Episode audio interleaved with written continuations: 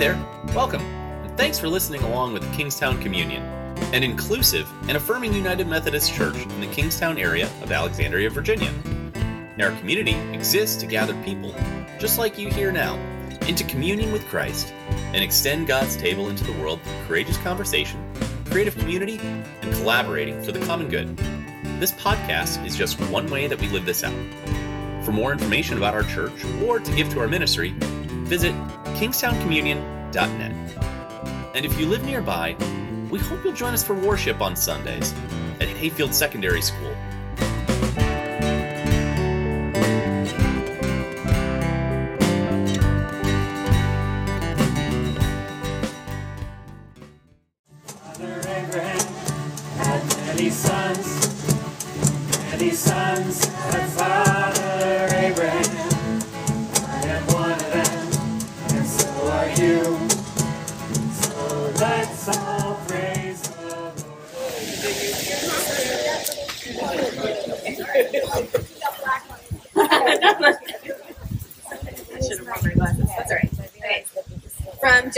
Chapter 12, 1 through 4, and Genesis chapter 17.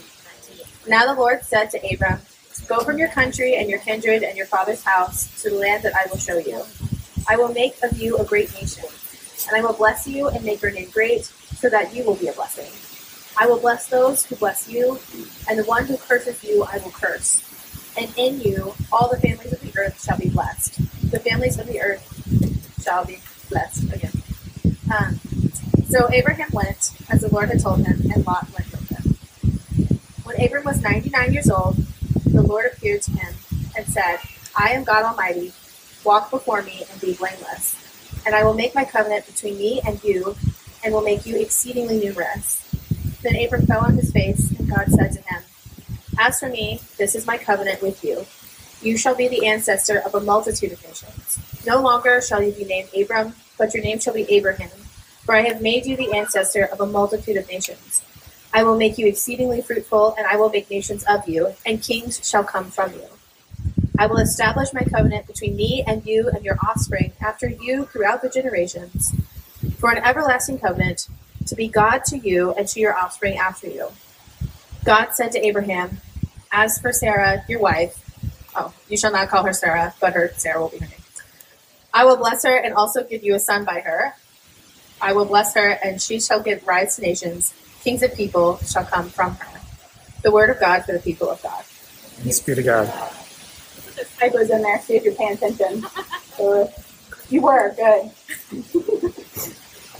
um, so I've been to my fair share of retreats. Has anybody here ever been to uh, like a silent retreat? Um, has anybody been to like a work retreat? yeah. Um, in the, uh, the kind of retreats I go to are normally for clergy or for those who are going on spiritual retreats, but there's all kinds of retreats. And I have at multiple of these retreats, the same activity or the same task has been given to us. Um, and so first time it happened, I thought it was really interesting. The next few times, I was like, darn it, why didn't I bring my copy from last time I was here? Um, so I could just go sit under a tree or something. But um, the thing that comes up over and over again for clergy on retreats is they give you the morbid task of um, writing your obituary on a retreat. Um, it's morbid, but it's like it's actually a really profound task. And I imagine also for those who uh, have actually experienced, I always wonder this, who have come face to face early in life unexpectedly with their own mortality because they were diagnosed with cancer or something. I wonder how that sits with them when they're given that task. I bet it's a whole different feeling. But for someone like me, who can often, it's very easy to forget that I'm going to die one day. It is. Um, or someone like many of you, um, it is a profound task. And to, to look at the mundane and unremarkable details of your life, to, to comb through them, and to try to figure out what would be the material you would use, what would be used for your obituary. What would be the introductory material of an obituary? Like writing it all down. Uh, many of you have actually had to write obituaries recently. in the last few months. And that process uh, is the shortest thing, but it takes the longest time to narrow down what you might put in that in that in that very short um, amount of words. Uh, it's hard to figure out how to encapsulate someone's life like that. Um, it, I remember the first time I did it, wrote my own at one of these retreats. It took me about three hours to get it down to something that was about the size that they said it should be, and that I was, um, I guess, satisfied with, kind of. And then after I wrote it, I remember looking at it and thinking, why can't I actually be that person that I just wrote this obituary about? Like, why? That person I admire. I mean, because that's how you write an obituary, right? But, like, why? What is stopping me from being the person I wrote that obituary about? What, like, what is stopping me? And what begins as an exercise in, in pride and vainglory, because that's what it feels like when you write your own, often ends up being this moment of humility. Because you realize that all of these various this, you did all these wonderful things here's all the things you did in your life all your accomplishments and here is the final statement of who you are. That kind of ending lasting statement um, you often realize that the you you are now maybe does not match up to the you you would like your obituary to be about. Um, I was thinking about this this week, and I wondered what would what would be in Abraham's obituary. I just started thinking about Abraham's obituary. If, if there was one written about Abraham, so maybe it might be a little bit like this because you have to give some you have to give some um, some lead up to this obituary, seeing the kind of person that Abraham was. So maybe, um, it, or it could be maybe his um, personal narrative also. So maybe it could go like this: God had a plan, and that plan was to be in relationship, uh, to be friends with, to be sharers in the joys and sorrows of life, and to be this faithful, preserving companion, to find a faithful, preserving companion for God, to be in relationship with, with humanity. God had a plan. Um, and so at first, there was creation. And so God um, has this desire to be in relationship with the world, and God creates the sun and the moon and the stars and the trees and the breeze and the, and the sunlight and and the crown of creation is humanity expressed as Adam and Eve, right? And this was God's good intention. Out of matter and and spirit to make humans. And in relation to humanity to express the heart of God. So that's plan A.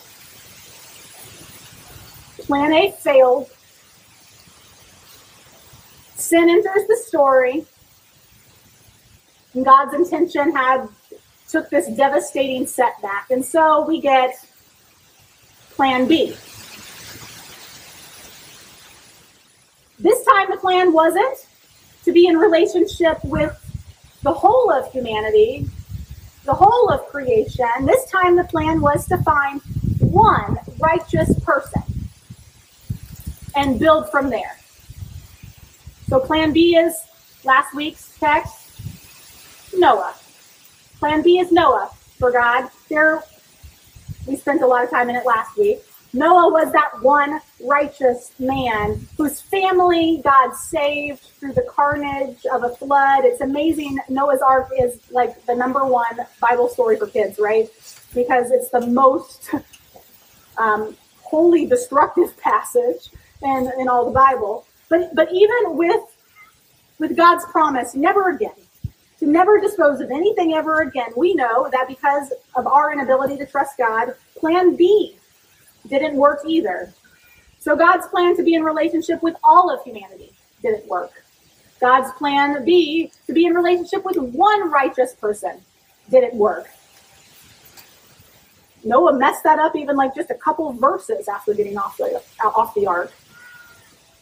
And so we moved towards civilization and cities. This man had failed, and so God comes up with a third plan, the Abraham plan.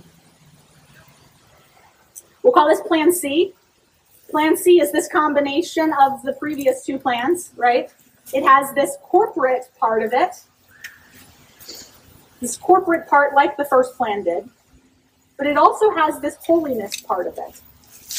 Father Abraham had many sons, and and many sons had Father Abraham, and Abraham's children were to be God's holy people.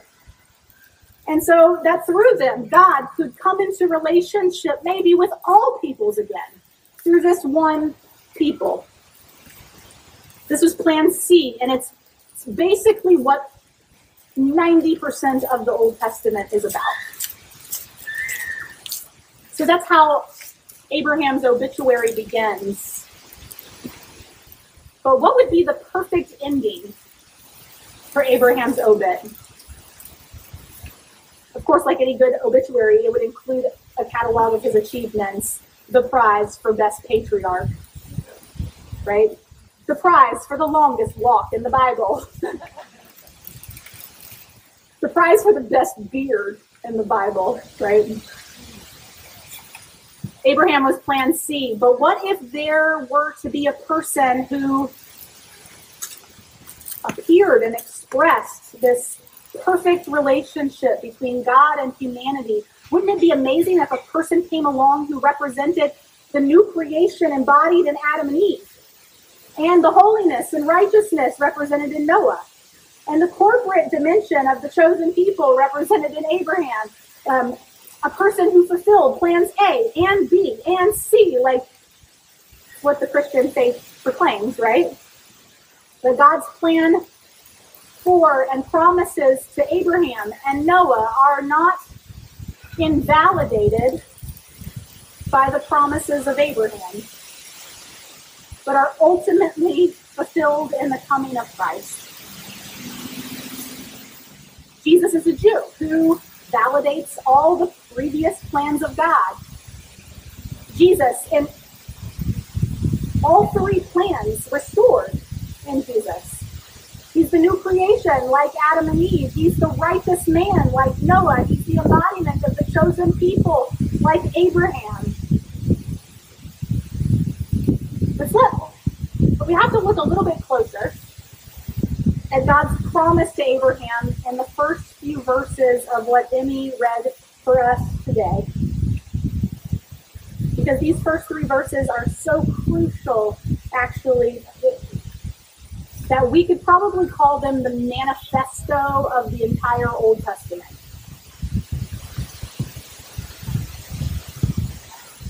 And I did not plan for this sermon to fall the week of this war.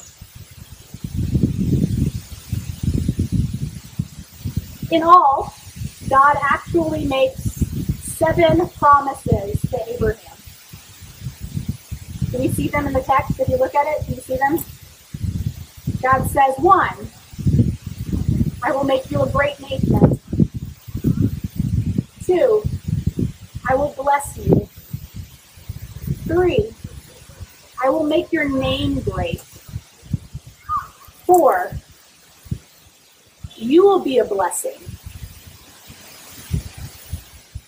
Five, I will bless those who bless you. Six, the one who curses you, I will curse. And seven, in you all the families of the earth shall be blessed. There is a great deal in this sevenfold blessing that excites people. And a great deal in the sevenfold blessing that equally upsets others. There are broadly two issues at stake.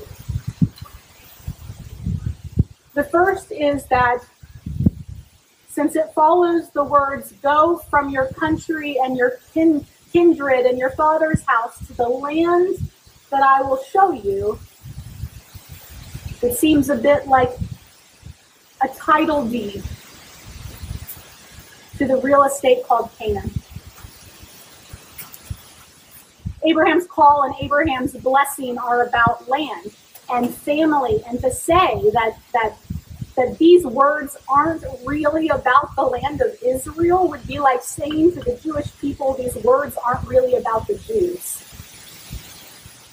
But to say that these words are about the land of Israel and are for the Jews leaves all kinds of questions about God's care and concern and God's intent for the autonomy and thriving of the people of Palestine. This is where we are today. This one phrase that was in my sermon outline weeks ago for this day, this one passage, this one line, is literally at the very heart of everything that's happening right now. that you see on the news. It's one verse leading to such immense heartache. And then the, the second issue at stake in this is a bit more modern. It's a, mo- a more modern stake, but no less rooted in this passage. And that's um, the idea of the so called prosperity gospel um, and how it kind of runs wild across a lot of Christianity. Before streaming, uh, you'll know what I'm talking about in just a second. If you don't know what the prosperity gospel is, before streaming and before DVR, we used to switch. Who here does not know of a world that like before streaming and DVR? Yeah. So like we would actually have like you know the clicker and we would change through the channels and it was very easy to fall on um, a, you know some smart suited man, always man for sure, uh, and walking around packed auditoriums, um, telling us that God wants to bless you, and that that blessing means health and wealth, and that if you you don't have health and wealth, it's because you haven't yet asked for it. And what you need, the media, we listen to podcasts, and we pick up books at airports that always have the person's face on the cover of them. Um, and there's there's a reason why Joel Osteen like his pearly whites have made him so much money, right? It feels so good. It feels so good to name and claim a blessing. And this passage, not only is it the root of everything happening between Israel and Palestine, it's also the very like root, the core of it is the the heart of the prosperity gospel. Um, name and claim that blessing. It's not surprising that the that the prosperity gospel is popular for those um, who are in tough times. It, it's caught on rapidly across the continent of Africa because a lot of people could use a whole lot more help and a whole lot more wealth. But both um, the theology of, of Zionism and the prosperity gospel, which are not being equated here at all. Their theological implications require a closer look at the sevenfold promise that God makes to Abraham. Notice the promises that sit at the center of the seven you will be a blessing. Not you will receive a blessing, but that you will be a blessing. And if Abraham didn't get it or, or needed a little bit more help identifying what this interesting phrase might mean, it's repeated in more detail in God's seventh and um, and climactic promise at the end. If you you are given this blessing, and you, all the families of the earth, shall be blessed. Here we discover what blessing is really about, right? Blessing is not, um, it's not fundamentally about security that comes from land or children or wives or camels or donkeys or SUVs or university degrees or clothing or endowments or guns or body enhancement or whatever Blessing is fundamentally about others being able to trace their sense of well being and peace and joy to you. God is saying to Abraham, I wanted all humankind to be a source of well-being and peace and joy to one another and to me, but it, it didn't it didn't work out like that. And so I, I thought I'd I try to con- condense all of that well-being and peace and joy into one person. But that didn't work either. And so I'm going to try to convey all the well being and peace and joy I have to give the world through one special people. And that people will be the people I give the world through to you. So, the three questions we have to ask ourselves about whether a blessing is true or one we should rightly seek um, the three plans of God set out in the first 12 chapters of Genesis, uh, they, there's three questions here for us. Question one is the is the Adam and Eve question. Is this blessing fundamentally something everyone can have? Is it based on this kind of common sense of humanity? Question two is maybe the Noah question. Is this blessing fundamentally about being holy, being shaped and fitted to serve God in mind and body and spirit? If not, it's not a blessing. And then question three is the Abraham question. Is this blessing one I am expecting to share with others? Or is it something I'm expecting to keep all to myself? The point of blessing in Genesis and Jesus and today is that we should become people through whom others find well being and peace and joy. God's most important promise to Abraham was through you, all the peoples of the earth will find blessing. And before the church becomes too self righteous about critiquing or questioning Zionism or the prosperity gospel, we have to ask ourselves three questions too. Is our gospel and church life something everyone can have? Is it truly making us holy? Number two. Is it truly making us holy? And number three, is it fundamentally a shared thing? Or something that we see as primarily for us as individuals? If God has given the Holy Land to Israel, it is not so as to keep Israel safe, but so that Israel may be a blessing for the families of the earth. That's a Beth El Hebrew read. Right? That's the kind of read that they're willing to do. Um, if God has has given you prosperity, it's not to protect you from others, but so that your life and your home and your resources may be, become ways in which others might find a blessing. And so let's um, return one last time to the idea of an obituary, or Abraham's obituary, or our obituary. Um,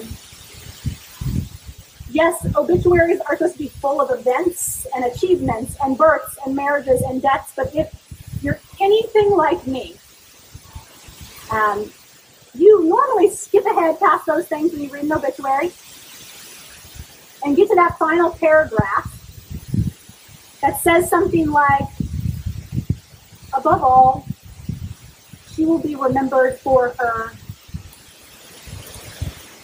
And then it describes what she's really like, right?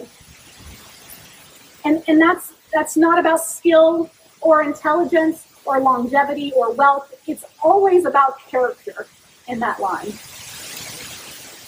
When I when I read an obituary that says um, above all, she will be remembered for being a channel of well being and peace and joy. Or, or God was so transparently at work in his life that you felt if you stayed close to him, you'd keep close to God. When I read ones like that, I think, I'll have one of those, please. Right? Would your last paragraph say that about you? Would it say she was a channel of well being and peace and joy? Would it say um, God was so transparently at work in his life that you felt when you were close to him like you could be close to God too? Let's pray. God, we um, do not even pretend to understand all that's at the heart of what's going on in our world right now. Um, but we do know, God, this story. We know we our roots are here too, right? We are the people of Abraham, Isaac, and Jacob, and so are they. And knowing that, God, we um, we take a look at, at the story again to, to find perspective for our life and, and to understand all at some level the angst in this. And as we we pray for them and as we as we support and lend aid we also take a look at our life.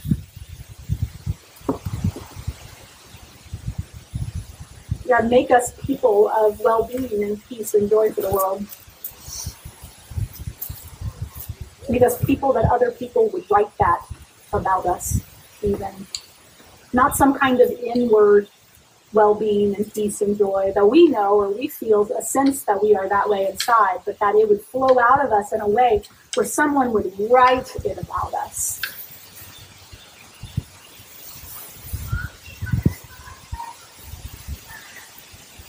And thank God that you didn't give up on us when plan A and B and C and D and E failed. Um, but that God, you um, you became the plan.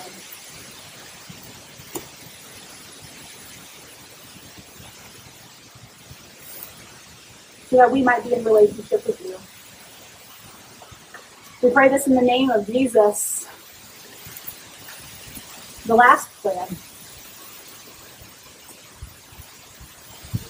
Saying, Our Father who art in heaven, hallowed be thy name. Thy kingdom come, thy will be done, on earth as it is in heaven. Give us this day our daily bread, and forgive us our trespasses, as we forgive those who trespass against us. And lead us not into temptation, but deliver us from evil. For thine is the kingdom, and the power, and the glory forever. Amen.